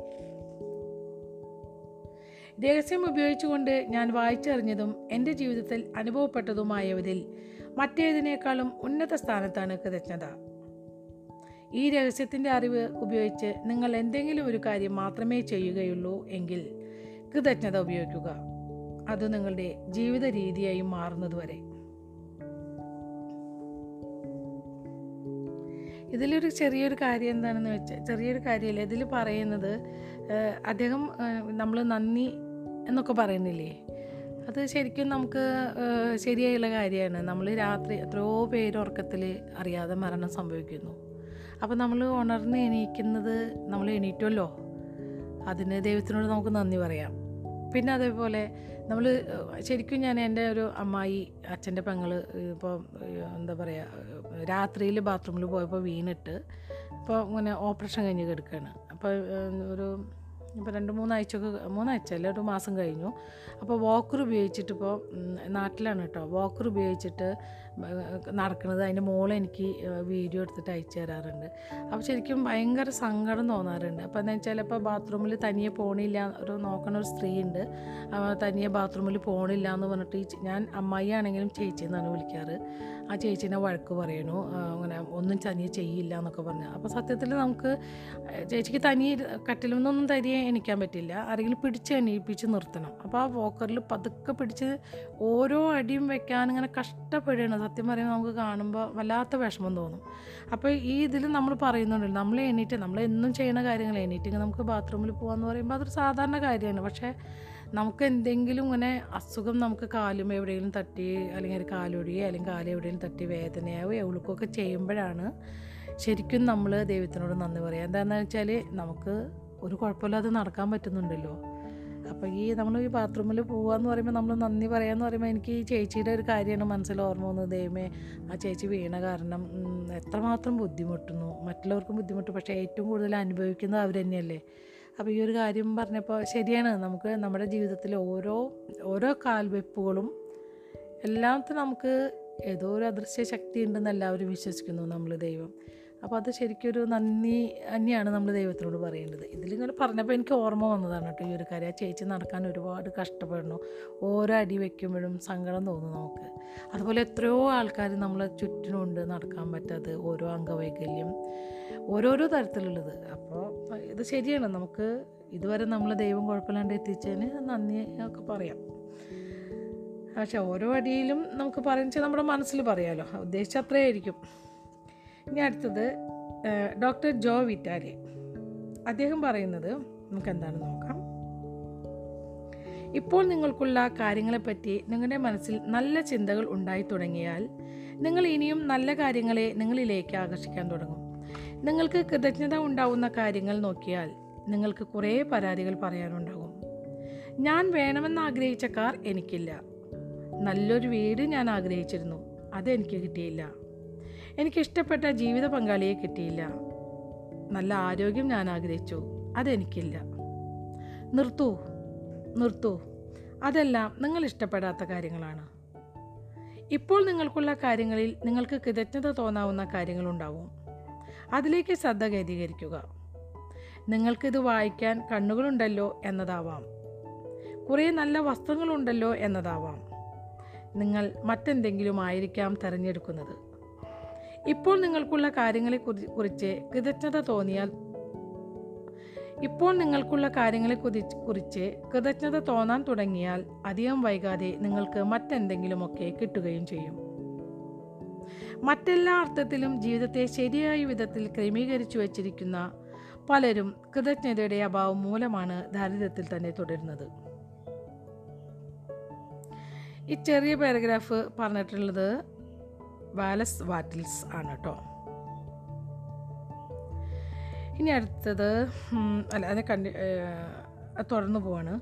ഇപ്പോൾ നിങ്ങൾക്കുള്ള കാര്യങ്ങളെക്കുറിച്ച് കൃതജ്ഞത തോന്നുന്നില്ലെങ്കിൽ നിങ്ങളുടെ ജീവിതത്തിലേക്ക് കൂടുതൽ നല്ല കാര്യങ്ങൾ വന്ന് വന്നു ചേരുക. ഞാൻ പേജ് മറിക്കുമ്പോൾ എനിക്ക് മുന്നത്തെ പോലെ ഇങ്ങനെ ഒന്ന് പെട്ടെന്ന് മറിഞ്ഞു പോകുന്ന ഒട്ടിപ്പിടിക്കുന്നതൊക്കെയുള്ള ഒരു ബുദ്ധിമുട്ട്. അതുകൊണ്ടാണ് ഞാനിങ്ങനെ മറിച്ചുകൊണ്ടിരിക്കുന്നത്. നമ്പറൊക്കെ നോക്കിയിട്ട് ഇപ്പോൾ ഞാൻ വായിക്കുള്ളൂ. കാരണം ഒരിക്കൽ നമുക്ക് തെറ്റുപറ്റിയാൽ നമ്മൾ പിന്നെ അത് നമുക്ക് പെട്ടെന്ന് തന്നെ ഓർമ്മ വരും. ഇപ്പോൾ നിങ്ങൾക്കുള്ള കാര്യങ്ങളെ കുറിച്ച് കുറിച്ച് കൃതജ്ഞത തോന്നുന്നില്ലെങ്കിൽ നിങ്ങളുടെ ജീവിതത്തിലേക്ക് കൂടുതൽ നല്ല കാര്യങ്ങൾ വന്നു ചേരുക അസാധ്യമാണ്. കാരണം കൃതജ്ഞതയില്ലാത്ത മാനസികാവസ്ഥയിൽ നിങ്ങൾ പ്രസരിപ്പിക്കുന്ന ചിന്തകളും വികാരങ്ങളും നിഷേധാത്മകമാണ്. അസൂയ അമർഷം അസംതൃപ്തി അസംതൃപ്തി തുടങ്ങിയ വികാരങ്ങൾ ഏതായാലും അവർക്ക് നിങ്ങൾ ആഗ്രഹിക്കുന്നത് നിങ്ങൾക്ക് എത്തിച്ചു തരാൻ കഴിയില്ല. അവയെല്ലാം നിങ്ങൾ ആഗ്രഹിക്കാത്ത കാര്യങ്ങളായാണ്. നിങ്ങളിലേക്ക് കൊണ്ടുവരിക. നിഷേധാത്മകമായ മനോവികാരങ്ങൾ നല്ല കാര്യങ്ങൾ നിങ്ങളിലേക്ക് വരുന്നതിനെ തടയുകയാണ് ചെയ്യുക. നിങ്ങൾക്കൊരു പുതിയ കാർ വേണം. പക്ഷേ ഇപ്പോൾ ഉള്ള കാറിനെ കുറിച്ച് നിങ്ങൾക്ക് കൃതജ്ഞതയില്ല എങ്കിൽ അതായിരിക്കും നിങ്ങൾ പ്രസരിപ്പിക്കുന്ന പ്രധാന തരംഗം. നിങ്ങൾക്ക് ഇപ്പോൾ ഉള്ളതിനെ കുറിച്ച് കുറിച്ച് കൃതജ്ഞത ഉണ്ടാവണം. നിങ്ങളുടെ ജീവിതത്തിൽ കൃതജ്ഞതയുള്ള എല്ലാ കാര്യങ്ങളെക്കുറിച്ചും നിങ്ങൾ ചിന്തിക്കാൻ തുടങ്ങിയാൽ നിങ്ങളെ വിസ്മയിപ്പിച്ചുകൊണ്ട് കൃതജ്ഞത തോന്നേണ്ട കൂടുതൽ നല്ല കാര്യങ്ങളെക്കുറിച്ചുള്ള ചിന്തകൾ തുടരെ തുടരെ വന്നുകൊണ്ടേയിരിക്കും. നിങ്ങൾ തുടക്കം കുറിച്ചാൽ ആകർഷണ നിയമം ആ കൃതജ്ഞതാ ചിന്തകളെ സ്വീകരിക്കുകയും അതുപോലുള്ള ചിന്തകൾ ഇനിയും നിങ്ങൾക്ക് തരികയും ചെയ്യും. നിങ്ങൾ കൃതജ്ഞതയുടെ തരംഗ ദൈർഘ്യത്തിൽ സ്ഥിരപ്പെടുകയും എല്ലാ നന്മകളും നിങ്ങൾക്ക് ലഭിക്കുകയും ചെയ്യും. ഇനി അടുത്തത് ചെറിയൊരു പാരഗ് ചെറിയൊരു ഒരു ഒരു സെന്റൻസാണ് അത് വാലസ് വാറ്റിൽ ചെയ്ത് പറഞ്ഞിട്ടുള്ളതാണ് കേട്ടോ. ദിവസേനയുള്ള കൃതജ്ഞതാ വ്യായാമം സമ്പത്ത് നിങ്ങളിലേക്ക് ഒഴുകിയെത്തുന്നതിനുള്ള ഒരു പാതയാണ്. ഇനി അടുത്തത് ലീ ബ്രോവർ അദ്ദേഹം പറയും അദ്ദേഹം ധനകാര്യ വിദഗ്ധൻ പരിശീലകൻ എഴുത്തുകാരൻ അധ്യാപകൻ ഇതൊക്കെയാണ് അദ്ദേഹം. അദ്ദേഹം പറയുന്നത് നാം എല്ലാം എപ്പോഴെങ്കിലുമൊക്കെ കാര്യങ്ങളൊന്നും ശരിയായി നടക്കുന്നില്ല. അല്ലെങ്കിൽ സംഗതികൾ വളരെ മോശമാണ് എന്നൊക്കെ പറയേണ്ട സന്ദർഭങ്ങളെ അഭിമുഖീകരിച്ചിരിക്കും.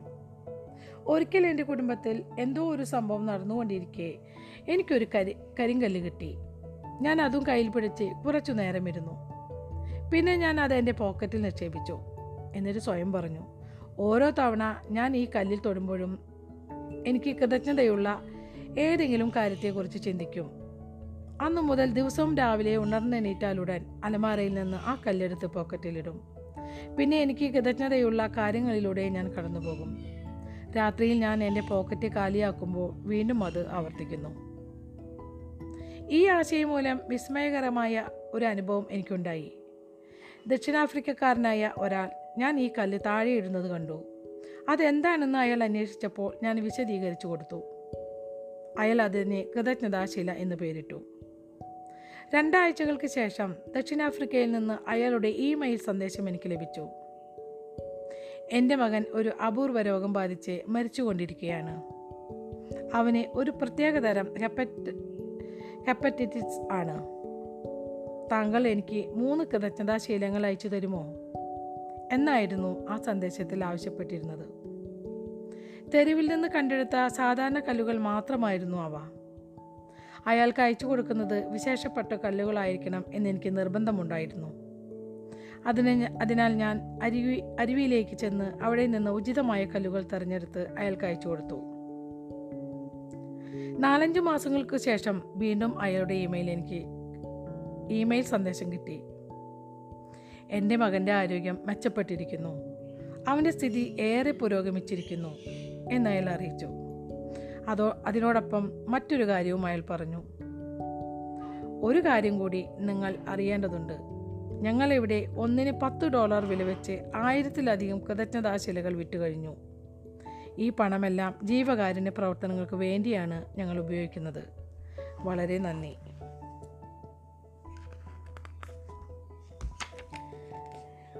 ഒരു കൃതജ്ഞതാ മനോഭാവം ഉണ്ടാവുക എന്നത് വളരെ പ്രധാനമാണ്. മഹാനായ ശാസ്ത്രജ്ഞൻ ആൽബർട്ട് ഐൻസ്റ്റീൻ സ്ഥലം കാലം ഗുരുത്വാകർഷണം എന്നിവയെ പറ്റിയുള്ള നമ്മുടെ കാഴ്ചപ്പാടിൽ വിപ്ലവകരമായ മാറ്റം വരുത്തി. ദരിദ്രമായ പാശ്ചാത്തലത്തിൽ നിന്ന് വളരെ മോശമായ രീതിയിൽ ജീവിതം ആരംഭിച്ച അദ്ദേഹത്തിന് ഇതെല്ലാം സാധ്യമാകുമെന്ന് ആരും കരുതിയില്ല. ഐൻസ്റ്റീന് രഹസ്യത്തെക്കുറിച്ച് ധാരാളം അറിയാമായിരുന്നു. അദ്ദേഹം ഓരോ ദിവസവും നൂറുകണക്കിന് തവണ നന്ദി എന്ന് പറയുമായിരുന്നു. എനിക്ക് കൂടുതൽ പഠിക്കുവാനും തന്റെ ജോലികളിൽ കൂടുതൽ നേട്ടങ്ങൾ കൈവരിക്കാനും ക്രമേണ ലോകം കണ്ട ഏറ്റവും വലിയ ശാസ്ത്രജ്ഞരിൽ ഒരാളായി തീരുവാനും തന്നെ പ്രാപ്തനാക്കിയ തന്റെ മുൻഗാമികളായ ശാസ്ത്രജ്ഞന്മാരോടെല്ലാം അദ്ദേഹം നന്ദി പറയുമായിരുന്നു. കൃതജ്ഞതയുടെ വളരെ ശക്തമായ ഒരു പ്രയോഗ ഒരു ഉപയോഗത്തെ നിങ്ങൾ ആഗ്രഹിക്കുന്നത് സാക്ഷാത്കരിക്കാനുള്ള സൃഷ്ടിപ്രക്രിയയിൽ സംയോജിപ്പിച്ച് അതിനെ ശക്തമായി ചാർജ് ചെയ്യാം. സൃഷ്ടിപ്രക്രിയയുടെ ആദ്യപടിയായ ആവശ്യപ്പെടുക എന്ന അധ്യായത്തിൽ ബോബ് പ്രോക്ടർ നിർദ്ദേശിച്ചതുപോലെ നിങ്ങൾ ആഗ്രഹിക്കുന്നത് എന്താണെന്ന് കുറിച്ചു വയ്ക്കാൻ തുടങ്ങുക. ഇനി കുറച്ച് ഡോട്ട് ഡോട്ട് പോലെ ഇങ്ങനെ എടുത്തിരിക്കുകയാണ് അതെന്താണ് നമ്മൾ കാര്യങ്ങൾ എഴുതുന്ന പോലെയാണ് എഴുതിയിട്ടുള്ളത്. ഇതിൽ ഞാൻ വളരെ സന്തുഷ്ടനും കൃതജ്ഞത ഉള്ളവനുമാണ്. അപ്പോൾ ഡാഷ് ഡാഷ് ഇട്ടിട്ട് എൽ എന്നാണ് എഴുതിയിട്ടുള്ളത്. അപ്പോൾ ഇതിൽ നിന്നായിരിക്കും. അതുപോലെ തന്നെ ബ്രാക്കറ്റിൽ ഭാ ഈ ഭാഗം നിങ്ങൾക്ക് പൂരിപ്പിക്കാം എന്ന് പറഞ്ഞുകൊണ്ട് വേണം ഓരോ വാചകവും തുടങ്ങുവാൻ. നമ്മളോട് നമുക്ക് എന്താണ് ആഗ്രഹം എന്നുള്ളത് എഴുതാൻ മുന്നത്തെ എപ്പിസോഡിൽ നമ്മൾ പറഞ്ഞിട്ടുണ്ടായിരുന്നല്ലോ അതായിരിക്കും. നിങ്ങൾ ആഗ്രഹിച്ചത് നിങ്ങൾക്ക് ലഭിച്ചു കഴിഞ്ഞു എന്ന മട്ടിൽ നിങ്ങൾ നന്ദി പ്രകാശിപ്പിക്കുമ്പോൾ ഈ പ്രപഞ്ചത്തിലേക്ക് ചില ശക്തമായ സിഗ്നലുകൾ പ്രസരിപ്പിക്കുകയാണ്. ആ സിഗ്നലുകൾ സിഗ്നലുകൾ പറയുന്നത്. നിങ്ങൾ ആഗ്രഹിച്ചത് നേടിയതിനെ നന്ദി പ്രകാശിപ്പിക്കുന്നതിനാൽ ആ വസ്തു നിങ്ങളുടേതായി കഴിഞ്ഞു എന്നാണ്. ഓരോ പ്രഭാതത്തിലും കിടക്കയിൽ നിന്ന് എഴുന്നേൽക്കുന്നതിന് മുൻപ് ആരംഭിക്കുന്ന ആ നല്ല ദിവസത്തിന് മുൻകൂറായി കൃതജ്ഞത മനസ്സിൽ അനുഭവിക്കുക എന്നത് ഒരു ശീലമാക്കണം. ഞാൻ രഹസ്യം കണ്ടെത്തുകയും ഈ വിജ്ഞാനം ലോകത്തിന് പകർന്നു നൽകണം എന്ന ആശയം ആവിഷ്കരിക്കുകയും ചെയ്ത നിമിഷം മുതൽ ലോകത്തിന് മുഴുവൻ സന്തോഷം പകരുന്ന രഹസ്യം എന്ന ചലച്ചിത്ര ചല ചിത്രത്തിന് വേണ്ടി എല്ലാ ദിവസവും ഞാൻ നന്ദി പറയുമായിരുന്നു. എങ്ങനെയാണ് ഈ വിജ്ഞാനം വെള്ളിത്തിരയിൽ എത്തിക്കേണ്ടത് എന്നതിനെക്കുറിച്ച് എനിക്ക് യാതൊരു ധാരണയും ഉണ്ടായിരുന്നില്ല. പക്ഷേ അതിനുള്ള വഴി ഞങ്ങളിലേക്ക് ആകർഷിക്കപ്പെട്ടു വരും എന്ന് ഞാൻ ഉറച്ചു വിശ്വസിച്ചു. അന്തിമ ഫലത്തിൽ മാത്രം ശ്രദ്ധ കേന്ദ്രീകരിച്ച് അതിൽ ഉറച്ചു നിന്നു. ഇതിന്റെ വിജയത്തിനുള്ള കൃതജ്ഞതയുടെ അഗാധമായ വികാരം എന്റെ മനസ്സിൽ അനുഭവപ്പെട്ടു. എന്റെ അസ്തിത്വത്തിന്റെ അസ്തിത്വത്തിന്റെ അവസ്ഥ തന്നെ അതായി മാറിയപ്പോൾ അണക്കെട്ട് തുറന്നു വിട്ടതുപോലെ എല്ലാ അത്ഭുതങ്ങളും ഞങ്ങളുടെ ജീവിതത്തിലേക്ക് ഒഴുകി വന്നു. എനിക്കും എന്നോടൊപ്പമുള്ള രഹസ്യം ചലച്ചിത്ര സംഘത്തിനും കൃതജ്ഞതയുടെ ഹൃദയം നിറഞ്ഞ വികാരാനുഭവം ഇപ്പോഴും തുടരുന്നു. ഓരോ നിമിഷത്തിലും കൃതജ്ഞത പ്രതിധ്വനിക്കുന്ന ഒരു സംഘമായി ഞങ്ങൾ മാറി. അത് ഞങ്ങളുടെ ജീവിത രീതിയായി മാറി. ഇനി അടുത്തത് മനോദൃശ്യത്തിന്റെ സുശക്തമായ പ്രക്രിയ. അത് ഒത്തിരി ഉണ്ടോയെന്ന് ഞാൻ നോക്കട്ടെ. കുറച്ചാണെങ്കിൽ ഞാൻ വായിച്ചു തരാം.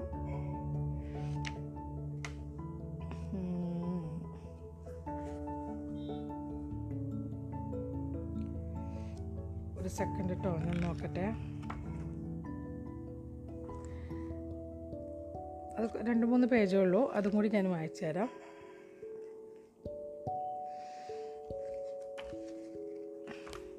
മനോദൃശ്യത്തിന്റെ സുശക്തമായ പ്രക്രിയ. നൂറ്റാണ്ടുകളായി അവതാര പുരുഷന്മാരും ആചാര്യന്മാരും അതുപോലെ തന്നെ ഇന്ന് ജീവിച്ചിരിക്കുന്ന മഹാന്മാരായ ആചാര്യന്മാരും മനോദൃശ്യം എന്ന പ്രക്രിയയെപ്പറ്റി നമ്മെ പഠിപ്പിച്ചിട്ടുണ്ട്. ആയിരത്തി തൊള്ളായിരത്തി പന്ത്രണ്ടിൽ ചാൾസ് ഹാനൻ രചിച്ച മാസ്റ്റർ കീം സിസ്റ്റം എന്ന പുസ്തകത്തിൽ മനോദൃശ്യത്തിൽ വൈദഗ്ധ്യം നേടുവാനായി ആഴ്ചതോറും ചെയ്യേണ്ട ഇരുപത്തിനാല് വ്യായാമങ്ങൾ നിർദ്ദേശിക്കുന്നുണ്ട്. അദ്ദേഹത്തിന്റെ മാസ്റ്റർ കീം സിസ്റ്റം എന്ന പുസ്തകം മൊത്തത്തിൽ നമുക്ക് നമ്മുടെ ചിന്തകളെ അധീനമാക്കാനുള്ള കഴിവ് നേടാൻ സഹായകമാകും. മനോദൃശ്യം എന്നത് ഇത്രയേറെ ശക്തിയുള്ള ഒരു കാര്യമാകാൻ കാരണം ഇതാണ്. നിങ്ങൾ നിങ്ങൾ ആഗ്രഹിച്ച വസ്തു നിങ്ങൾക്കൊപ്പമുണ്ട് എന്ന ചിത്രങ്ങൾ മനസ്സിൽ സൃഷ്ടിക്കുമ്പോൾ വാസ്തവത്തിൽ അത് നിങ്ങൾക്കൊപ്പമുണ്ട് എന്ന ചിന്തകളും വികാരാനുഭവങ്ങളും ഉൽപ്പാദിപ്പിക്കുകയാണ് ചെയ്യുന്നത്. ലളിതമായി പറഞ്ഞാൽ മനോദൃശ്യം എന്നത് ശക്തമായി കേന്ദ്രീകരിച്ച ചിന്തകളുടെ ചിത്രങ്ങൾ തന്നെയാണ് അത്. അത് അത്ര തന്നെ ശക്തമായ വികാരാനുഭവങ്ങൾ ഉണ്ടാക്കുകയും ചെയ്യും. നിങ്ങൾക്ക് മനോദൃശ്യം ഉണ്ടാകുമ്പോൾ നിങ്ങൾ ഈ പ്രപഞ്ച പ്രപഞ്ചത്തിലേക്ക് അതിശക്തമായ തരംഗങ്ങൾ പ്രസരിപ്പിക്കുന്നു. ആകർഷണ നിയമം ആ ശക്തമായ സിഗ്നലുകൾ സിഗ്നലുകളെ പിടിച്ചെടുത്ത് നിങ്ങൾ മനസ്സിൽ കണ്ടതുപോലെ ആ ചിത്രങ്ങളെ നിങ്ങളിലേക്ക് തന്നെ തിരിച്ചെത്തിക്കും. അടുത്തത് ഡോക്ടർ ഡെനിസ് വെയ്റ്റ്ലി. അദ്ദേഹം പറയുന്നത് അപ്പോളോ പദ്ധതിയിൽ നിന്നാണ് എനിക്ക് മനോദൃശ്യ പ്രക്രിയ കിട്ടിയത്. ആയിരത്തി തൊള്ളായിരത്തി അൻപതിലും തൊണ്ണൂറുകളിലും ഒളിമ്പിക് കാര്യപരിപാടികൾ കാര്യപരിപാടിയിൽ ഞാൻ ഇത് ഉൾപ്പെടുത്തി. വിഷ്വൽ മോട്ടോ റിഹേഴ്സൽ എന്നായിരുന്നു അതിന്റെ പേര്. മനസ്സിൽ ദൃശ്യം ദൃശ്യം സൃഷ്ടിക്കുമ്പോൾ നിങ്ങൾ അതിന് മൂർത്ത രൂപം നൽകുന്നു. മനസ്സിനെക്കുറിച്ചുള്ള കൗതുകകരമായ ഒരു കാര്യം ഇതാ. ഞങ്ങൾ ഒളിമ്പിക്സിലെ കായിക താരങ്ങളോട് അവരുടെ ഇനങ്ങളിൽ അവർ പങ്കെടുക്കുന്നതായി മനസ്സിൽ സങ്കല്പിക്കാൻ ആവശ്യപ്പെട്ടു. അവരെ അത്യാധുനിക ബയോ ഫീഡ്ബാക്ക് ഉപകരണങ്ങൾ കൊണ്ട് നിരീക്ഷിച്ചു. അത്ഭുതമെന്ന് പറയട്ടെ. അവർ യഥാർത്ഥത്തിൽ ട്രാക്കിൽ ഓടുമ്പോൾ അവരുടെ പേശികൾ എങ്ങനെ പ്രവർത്തിച്ചുവോ അതേ രീതിയിൽ അതേ ക്രമത്തിൽ തന്നെയാണ് ഈ പരീക്ഷണത്തിലും പേശികൾ പ്രവർത്തിച്ചത്. ഇതെങ്ങനെ സംഭവിക്കുന്നു? കാരണം മനസ്സിനെ ഇത് നിങ്ങൾ യഥാർത്ഥത്തിൽ ചെയ്യുകയാണോ അതോ വെറുതെ പരിശീലിക്കുകയാണോ എന്ന് വേർതിരിച്ചറിയില്ല. മനസ്സുകൊണ്ട് നിങ്ങൾ അവിടെ ഉണ്ടെങ്കിൽ ശരീരം കൊണ്ടും നിങ്ങൾ അവിടെ എത്തും. ഈ ഒരു ഇത് വായിച്ചപ്പോൾ നമ്മൾ പൗലോ കോയിലയുടെ തീർത്ഥ തീർത്ഥാടനം വായിച്ചതിൽ അതിൽ ഒരു ഒരു ഭാഗം നമ്മളിതുപോലെ നമ്മൾ മനസ്സിൽ അദ്ദേഹം എന്താ മരണത്തിലേക്ക് അല്ലെങ്കിൽ ആ മരണം മുന്നിൽ കണ്ടിട്ടുള്ള ആ ഒരു കാര്യം അദ്ദേഹം അനുഭവിക്കുന്ന ഒരു ഭാഗം നമ്മൾ വായിച്ചതായിട്ട് ഓർക്കുന്നല്ലേ? അത് വായിച്ചിട്ടുള്ളവർക്ക് ഈ ഒരു പാരഗ്രാഫ് നമുക്ക് വായിക്കുമ്പോൾ നമുക്ക് അതും ഇതും തമ്മിലൊരു കണക്ഷൻ ഉണ്ടെന്ന് മനസ്സിലാവും. വലിയ ശാസ്ത്രജ്ഞന്മാരെയും അവരുടെ കണ്ടുപിടുത്തങ്ങളെയും കുറിച്ച് ആലോചിച്ചു നോക്കൂ. റൈറ്റ് സഹോദരന്മാരും മാരും റൈറ്റ് സഹോദരന്മാരും വിമാനവും ജോർജ് ഈസ്റ്റ്മാനും ഫിലിമും തോമസ് എഡിസണും വൈദ്യുത ബൾബും അലക്സാണ്ടർ ഗ്രഹാം ബെല്ലും ടെലിഫോണും ടെലിഫോണും. അത് ഫുൾ സ്റ്റോപ്പാണ് കേട്ടോ. ഒരു വ്യക്തിയുടെ മനസ്സിൽ ഈ ഒരു ചിത്രം ഉണ്ടായത് കാരണമാണ് ഈ ലോകത്ത് ഏതൊരു കണ്ടുപിടുത്തമോ സൃഷ്ടിയോ ഉണ്ടായിട്ടുള്ളത്. ആ വ്യക്തി വ്യക്തതയോടെ അത് മനസ്സിൽ കണ്ടു. അന്തിമഫലത്തിന്റെ ചിത്രം സ്ഥിരമായി മനസ്സിൽ സൂക്ഷിച്ചു. അപ്പോൾ പ്രപഞ്ചത്തിലെ എല്ലാ ശക്തികളും ചേർന്ന് ആ കണ്ടുപിടുത്തത്തെ അയാളിലൂടെ ലോകത്തെത്തിച്ചു. ഇവരെല്ലാം രഹസ്യം അറിയുന്നവരായിരുന്നു. അദൃശ്യമായ ശക്തിയിൽ ഉറച്ച വിശ്വാസമുള്ളവരായിരുന്നു. കണ്ടുപിടുത്തത്തെ സാക്ഷാത്കരിക്കാനായി പ്രപഞ്ചത്തെ വലിച്ചലിപ്പിക്കാനുള്ള ശക്തി സ്വന്തം ഉള്ളിലുണ്ടെന്ന് അവർക്കറിയാമായിരുന്നു അവരുടെ വിശ്വാസവും ഭാവനയുമാണ് മാനവരാശിയുടെ പുരോഗതിക്ക് കാരണമായത്. അവരുടെ സൃഷ്ടിന്മുഖമായ മനസ്സുകളുടെ ഗുണഫലങ്ങൾ നാം ഓരോ ദിവസവും അനുഭവിക്കുന്നു. ആ മഹാന്മാരുടേത് പോലുള്ള ബുദ്ധിയും മനസ്സും എനിക്കില്ലല്ലോ. അവർക്ക് അതൊക്കെ വിഭാവനം ചെയ്യാൻ കഴിഞ്ഞു. പക്ഷേ എനിക്ക് കഴിയില്ല എന്നൊക്കെ നിങ്ങൾ ചിന്തിക്കുന്നുണ്ടാവും. നിങ്ങൾ സത്യത്തിൽ നിങ്ങൾ സത്യത്തിൽ നിന്ന് വളരെ അകലെയാണ്. രഹസ്യത്തെക്കുറിച്ചുള്ള ജ്ഞാനം നേടാനുള്ള ഈ പ്രയാണത്തിൽ മുന്നോട്ട് പോകവേ നിങ്ങൾക്ക് മനസ്സിലാകും. അവർക്കുണ്ടായിരുന്ന പോലെ തന്നെയുള്ള ഒരുപക്ഷെ അതിനേക്കാൾ കൂടുതലായുള്ള മനസ്സ് നിങ്ങൾക്കുണ്ട് എന്ന്. ഇനി അടുത്തത് മൈക്ക് ഡൂളി. അദ്ദേഹം പറയുന്നത് നിങ്ങൾ മനോദൃശ്യം ചെയ്യുന്ന സമയത്ത് നിങ്ങളുടെ മനസ്സിൽ ആ ചിത്രം സജീവമായിരിക്കുന്ന സമയത്ത് എപ്പോഴും അന്തിമബലത്തിൽ മാത്രം മനസ്സ് തങ്ങി നിൽക്കണം. ഇതാ ഒരു ഉദാഹരണം. നിങ്ങളുടെ പുറം കൈയിലേക്ക് നോക്കൂ. ഇപ്പോൾ തന്നെ നിങ്ങളുടെ പുറം കൈയിലേക്ക് ശ്രദ്ധിച്ചു നോക്കൂ. ചർമ്മത്തിന്റെ നിറം പുള്ളിക്കുത്തുകൾ ഞരമ്പുകൾ മോതിരം നഖങ്ങൾ. ഓരോ വിശദാംശവും ശ്രദ്ധിച്ചു നോക്കുക. ആ കൈകൾ ആ വിരലുകൾ. നിങ്ങളുടെ പുതുപുത്തൻ കാറിന്റെ സ്റ്റിയറിംഗ് വീലിൽ പിടിക്കുന്നത് കണ്ടുകൊണ്ടാണ് കണ്ണടയ്ക്കുക.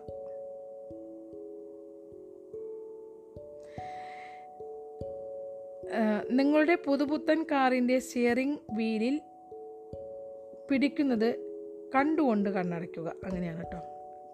ഇനി അടുത്തത് ഡോക്ടർ ജോ വിറ്റാലെ. അദ്ദേഹം പറയുന്നത് ഇതൊരു ത്രിമാന തലത്തിലുള്ള അനുഭവമാണ്. ഈ നിമിഷത്തിൽ സത്യമായ അനുഭവം. ആ കാർ ഇപ്പോൾ നിങ്ങൾക്കുണ്ട്. ഇനി ആ കാറിനു വേണ്ടി ആവശ്യപ്പെടേണ്ടതില്ല എന്ന് തോന്നിക്കുന്ന അനുഭവം. മനോദൃശ്യത്തിൽ നിങ്ങളെ ഇവിടെ എവിടെ എത്താൻ ആഗ്രഹിക്കുന്നു എന്നതിനെ വിദഗ്ധമായി സംഗ്രഹിക്കുന്നതാണ് ഡോക്ടർ വിറ്റാലയുടെ വാക്കുകൾ.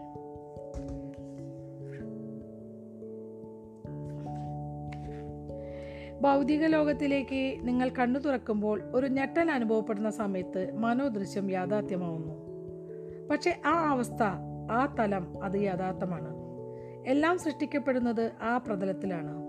എല്ലാ സൃഷ്ടികളുടെയും യഥാർത്ഥ പ്രതലത്തിൽ നിന്നുള്ള അന്തിമ ബലമാണ് ഭൗതിക തലം എന്നത്. അതുകൊണ്ടാണ് ഇനിയും നിങ്ങൾക്ക് അത് ആവശ്യമുണ്ട് എന്ന് തോന്നലുണ്ടാവാത്തത്. കാരണം നിങ്ങൾ ആ തരംഗദൈർഘ്യം കണ്ടെത്തി. മനോദൃശ്യത്തിലൂടെ സൃഷ്ടിയുടെ യഥാർത്ഥ പ്രതലം അനുഭവിച്ചു കഴിഞ്ഞു. ആ പ്രതലത്തിൽ നിങ്ങൾക്ക് എല്ലാം ഉണ്ട് അത് അനുഭവിക്കാൻ നിങ്ങൾക്ക് മനസ് അത് അനുഭവിക്കുമ്പോൾ നിങ്ങൾക്ക് മനസ്സിലാകും. ഇനി അടുത്തത് ജാക്ക് കാൻഫീൽഡ്. അദ്ദേഹം പറയുന്നത് വികാരാനുഭവമാണ് ആകർഷണം ഉണ്ടാക്കുന്നത്. ചിത്രങ്ങളോ ചിന്തകളോ മാത്രമല്ല. എന്റെ ചിന്തകൾ ശരിയായ ദിശയിലാണെങ്കിൽ മനോദൃശ്യത്തിൽ എനിക്ക് വേണ്ടത് കിട്ടിയതായി കണക്കാക്കുകയാണെങ്കിൽ അത് മതിയല്ലോ എന്ന് പലരും വിചാരിക്കുന്നുണ്ട്. ഇതൊക്കെ ചെയ്തിട്ടും നിങ്ങൾക്ക് സമൃദ്ധി അനുഭവപ്പെടുന്നില്ലെങ്കിൽ സ്നേഹവും സന്തോഷവും അനുഭവപ്പെടുന്നില്ലെങ്കിൽ ആകർഷണത്തിന്റെ ശക്തി അവിടെ ഉണ്ടാവുന്നില്ല. അടുത്തത് ബോബ് ഡോയിൽ. അദ്ദേഹം പറയുന്നത് യഥാർത്ഥത്തിൽ ആ കാറിൽ ഇരിക്കുന്ന വികാരം അനുഭവിക്കുന്ന അവസ്ഥയിലേക്ക് നിങ്ങൾ എത്തണം. എനിക്ക് ആ കാർ ഉണ്ടായിരുന്നെങ്കിൽ അല്ലെങ്കിൽ ഒരു ദിവസം ഞാൻ ആ കാർ വാങ്ങും എന്ന മട്ടിലല്ല വേണ്ടത്. കാരണം ഇതിനോടൊക്കെ ബന്ധപ്പെട്ട് വ്യക്തമായ വികാരങ്ങളുണ്ട്. അതിപ്പോൾ അല്ല. ഭാവിയിലെ കാര്യമാണ് എന്ന വികാരത്തിൽ തന്നെ നിങ്ങൾ നിൽക്കുകയാണെങ്കിൽ അതെപ്പോഴും ഭാവിയിലെ കാര്യം മാത്രമായിരിക്കും. അടുത്തത് മൈക്കിൾ ബെർണാഡ് ബെക്വീത്ത് അദ്ദേഹം പറയുന്നത് ആ വികാരങ്ങളും ഉൾക്കാഴ്ചകളും പ്രപഞ്ചശക്തികളുടെ ആവിഷ്കാരത്തിന് കടന്നു വരാനായി ഒരു വാതിൽ തുറക്കും. ഇനി അടുത്ത് പറയാൻ പോകുന്നത് അലക്സാണ്ടർ ഗ്രഹാം ബെല്ലെ പറഞ്ഞിട്ടുള്ള കാര്യമാണ് കേട്ടോ. ആയിരത്തി എണ്ണൂറ്റി നാൽപ്പത്തേഴ് ആയിരത്തി തൊള്ളായിരത്തി ഇരുപത്തിരണ്ട് ആ കാലഘട്ടത്തിൽ ഈ ശക്തി എന്താണ് എന്ന് പറയാൻ എനിക്ക് കഴിയില്ല. പക്ഷേ അങ്ങനെ ഒന്നുണ്ട് എന്ന് മാത്രം എനിക്കറിയാം. അലക്സാണ്ടർ ഗ്രഹാംബെൽ പറഞ്ഞതാണിത്. ഇനി അടുത്തത് ജാക്ക് കാൻഫീൽഡ് അദ്ദേഹം പറയുന്നത് എങ്ങനെ എന്നത് ആലോചിച്ച് കണ്ടെത്തലല്ല നമ്മുടെ ജോലി. എന്ത് എന്നതിനോടാണ് പ്രതിബദ്ധതയും വിശ്വാസവും ഉണ്ടെങ്കിൽ എങ്ങനെ എന്നത് ഒരു തിരിഞ്ഞു വരും. ഇതൊന്നുകൂടി ഞാൻ വായിക്കണോ? എങ്ങനെ എന്നത് ആലോചിച്ച് കണ്ടെത്തലല്ല നമ്മുടെ ജോലി. എന്ത് എന്നതിനോട് പ്രതിബദ്ധതയും വിശ്വാസവും ഉണ്ടെങ്കിൽ എങ്ങനെ എന്നത് ഉരുത്തിരിഞ്ഞു വരും. ഞാൻ അടുത്തത് മൈക്ക് ഡൂളി. അദ്ദേഹം പറയുന്നത് എങ്ങനെ എന്നത് പ്രപഞ്ചത്തിന്റെ സ്വാധീന മണ്ഡലമാണ് നിങ്ങൾക്കും നിങ്ങളുടെ സ്വപ്നത്തിനും ഇടയിലുള്ള ഏറ്റവും എളുപ്പമുള്ള ഏറ്റവും വേഗത്തിലെത്തുന്ന വഴി ഏതാണ് എന്ന് അതിനറിയാം. ഞാൻ അടുത്തത് ഡോക്ടർ ജോ വിറ്റാലെ. അദ്ദേഹം പറയുന്നത് നിങ്ങളത് പ്രപഞ്ചത്തെ ഏൽപ്പിച്ചാൽ പ്രപഞ്ചം നിങ്ങൾക്ക് തിരിച്ചു കൊണ്ടു തരുന്നത് തരുന്നത് നിങ്ങളെ അത്ഭുതപ്പെടുത്തുകയും അമ്പരപ്പിക്കുകയും ചെയ്യും. ഇവിടെയാണ് അത്ഭുതങ്ങൾ സംഭവിക്കുന്നത്. നിങ്ങളൊരു ഉൾക്കാഴ്ച കാണുമ്പോൾ നിങ്ങൾ രംഗത്ത് കൊണ്ടുവരുന്ന ഘടകങ്ങൾ എന്തൊക്കെയായിരിക്കുമെന്ന് രഹസ്യം പഠിപ്പിക്കുന്ന അധ്യാപകർക്കെല്ലാം അറിയാം. നിങ്ങൾ മനസ്സിലൊരു ചിത്രം കാണുകയും അത് അനുഭവിക്കുകയും ചെയ്യുമ്പോൾ ഇപ്പോൾ നിങ്ങൾക്ക് അത് ഉണ്ട് എന്ന് വിശ്വസിക്കുന്ന ഒരു സ്ഥാനത്തേക്ക് നിങ്ങൾ സ്വയം കൊണ്ടെത്തിക്കുന്നു. എങ്ങനെ ഇത് സംഭവ്യമാകും എന്നതിനെക്കുറിച്ച് ഒട്ടും ചിന്തിക്കാതെ അന്തിമബലത്തിൽ മാത്രം ശ്രദ്ധ കേന്ദ്രീകരിച്ചിരിക്കുന്നതിനാൽ പ്രപഞ്ചത്തിൽ നിങ്ങൾക്ക് നിങ്ങൾക്കുള്ള അടിയുറച്ച വിശ്വാസം പ്രയോഗത്തിൽ കൊണ്ടുവരികയാണ്. ആ കാര്യം നടന്നു എന്ന് കാണുന്നതാണ് മനസ്സിൽ നിങ്ങൾ ഉണ്ടാക്കുന്ന ചിത്രം. ആ കാര്യം നടന്നു എന്ന് കാണുന്നതാണ് നിങ്ങളുടെ വികാരം. നിങ്ങളുടെ മനസ്സും ശരീരവും നിങ്ങളുടെ അസ്തിത്വം മുഴുവനും ആ കാര്യം സംഭവിച്ചു കഴിഞ്ഞതായി കാണുകയാണ്. അതാണ് മനോദൃശ്യം എന്ന കല.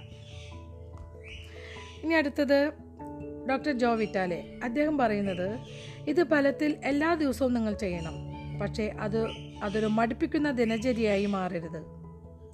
രഹസ്യത്തെ സംബ രഹസ്യത്തെ സംബന്ധിച്ചിടത്തോളം ഏറ്റവും പ്രധാനം സുഖാനുഭവം ഉണ്ടാവുക എന്നതാണ്. ഈ പ്രക്രിയ കൊണ്ട് നിങ്ങൾക്ക് അത്യാനന്ദം അനുഭവപ്പെടണം. നിങ്ങൾക്ക് കഴിയാവുന്നത്ര സുഖവും സമാധാനവും സന്തോഷവും ഉണ്ടാകണം. മനോദൃശ്യം കാണാനുള്ള കഴിവ് എല്ലാവർക്കുമുണ്ട്. ഒരു അടുക്കളയുടെ ചിത്രം കൊണ്ട് ഇത് ഞാൻ തെളിയിച്ചു തരാം. ഇത് നടക്കണമെങ്കിൽ നിങ്ങളുടെ അടുക്കളയെക്കുറിച്ചുള്ള എല്ലാ ചിന്തകളും നിങ്ങളുടെ മനസ്സിൽ നിന്ന് എടുത്തു മാറ്റണം.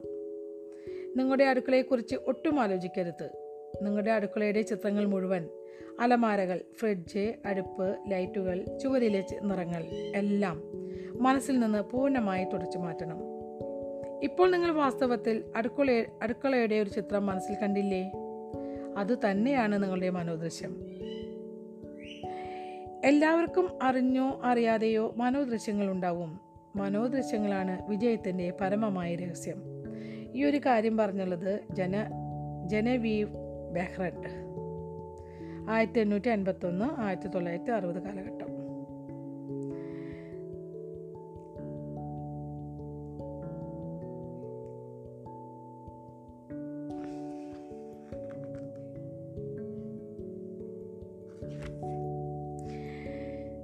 ഡോക്ടർ ജോൺ ഡി മാർട്ടിനി പ്രതിബന്ധങ്ങളെ തരണം ചെയ്യുന്ന അനുഭവത്തെക്കുറിച്ചുള്ള അദ്ദേഹത്തിന്റെ സെമിനാറുകളിൽ മനോദൃശ്യങ്ങളെക്കുറിച്ചുള്ള ചില അറിവുകൾ പറയാറുണ്ട്. നിങ്ങൾ മനസ്സിൽ ഒരു നിശ്ചല ചിത്രം സൃഷ്ടിച്ചാൽ അതിനെ മനസ്സിൽ പിടിച്ചു നിർത്താൻ പ്രയാസമായിരിക്കും. അതിനാൽ ധാരാളം ചലനങ്ങളുള്ള ഒരു ദൃശ്യമായിരിക്കണം സൃഷ്ടിക്കേണ്ടത്.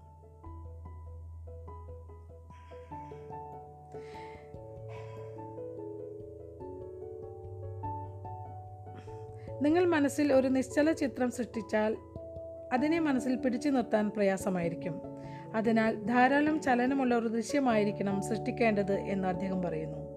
ഇത് വ്യക്തമാക്കും ഇത് വ്യക്തമാക്കുവാൻ ഒരിക്കൽ കൂടി നിങ്ങളുടെ അടുക്കള മനസ്സിൽ സങ്കല്പിക്കുക ഇത്തവണ നിങ്ങൾ അടുക്കളയിലേക്ക് പ്രവേശിക്കുന്നതും ഫ്രിഡ്ജിനടുത്ത് നടക്കുന്നതും അത് തുറക്കുന്നതും മനസ്സിൽ അതിനകത്ത് തിരയുന്നതും സങ്കല്പിക്കുക കൈ നീട്ടി ആ വെള്ള വെള്ളത്തിന്റെ കുപ്പി എടുക്കുക. ഇപ്പോൾ നിങ്ങൾക്ക് കുപ്പിയുടെ തണുപ്പ് അനുഭവപ്പെടുന്നു. ഇപ്പോൾ നിങ്ങളുടെ ഒരു കൈയിൽ വെള്ളത്തിന്റെ കുപ്പിയുണ്ട്. മറ്റേ കൈ കൊണ്ട് ഫ്രിഡ്ജ് അടയ്ക്കുന്നു. നിങ്ങളുടെ അടുക്കള എല്ലാ വിശദാംശങ്ങളോടും ചലനങ്ങളോടും കൂടി മനസ്സിൽ കാണുമ്പോൾ ആ ദൃശ്യം മനസ്സിൽ സൂക്ഷിക്കാൻ കുറേ കൂടി എളുപ്പം തോന്നുന്നില്ലേ? നമുക്കറിയാത്ത ഒട്ടേറെ ശക്തികളും സാധ്യതകളും നമ്മളിലുണ്ട്. അക്കൂട്ടത്തിൽ അതിവിശിഷ്ടമായ ഒന്നാണ് മനോദൃശ്യം. ജനേവീവ് ബെഹ്റൻഡ് അദ്ദേഹമാണ് പറയുന്നത്.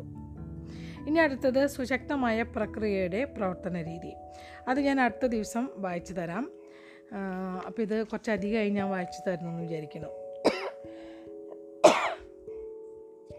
പിന്നെ എനിക്ക് തോന്നുന്നു ഇതിൽ നമ്മളിപ്പോൾ ഞാൻ ഇതിൽ രണ്ട് കാര്യങ്ങളാണ് വായിച്ചു തന്നിട്ടുള്ളത്. ഒന്ന് നമുക്ക് എന്താ പറഞ്ഞതെന്ന് വെച്ചാൽ ഫസ്റ്റ് നമ്മൾ വായിച്ചപ്പോൾ പറഞ്ഞതെന്ന് വെച്ചാൽ എല്ലാ കാര്യങ്ങൾക്കും നമ്മൾ നന്ദി പറയുക എന്നുള്ള ഒരു കാര്യം.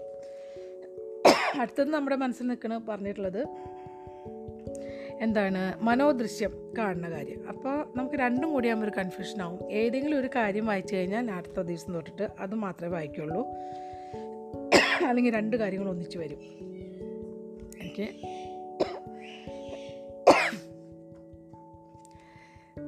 നല്ല ചുമ വീണ്ടും വരുന്നുണ്ട് കേട്ടോ. അപ്പോൾ അടുത്ത ദിവസം ഞാൻ സുശക്തമായ പ്രക്രിയയുടെ പ്രവർത്തന രീതി വായിച്ചു തരുന്നതാണ്. പിന്നെ എന്താണ്? നിങ്ങൾക്ക് ഞാൻ ഈ വായിച്ചു തരുന്ന ബുക്കുകളും കഥകളും ഒക്കെ ഇഷ്ടമാണെങ്കിൽ സ്പോട്ടിഫൈ കൂടെ നിങ്ങൾ കേൾക്കുന്ന എന്റെ കഥകളൊക്കെ ആണെങ്കിൽ അതിൽ റേറ്റിംഗ് ഉണ്ട്. അപ്പോൾ നിങ്ങൾക്ക് താല്പര്യം ഉണ്ടെങ്കിൽ അതിൽ സ്റ്റാർ ഉണ്ട്. അതിൽ നിങ്ങൾക്ക് എത്രയാണ് നിങ്ങൾ എനിക്ക് കൊടുക്കുന്ന റേറ്റിംഗ് എന്ന് അടയാളപ്പെടുത്ത പെടുത്താവുന്നതാണ്. സ്പോട്ടിഫൈയുടെ വായിക്കുന്ന അല്ല കേൾക്കുന്നവർക്ക് മാത്രമേ ഇത് പറ്റുള്ളൂ.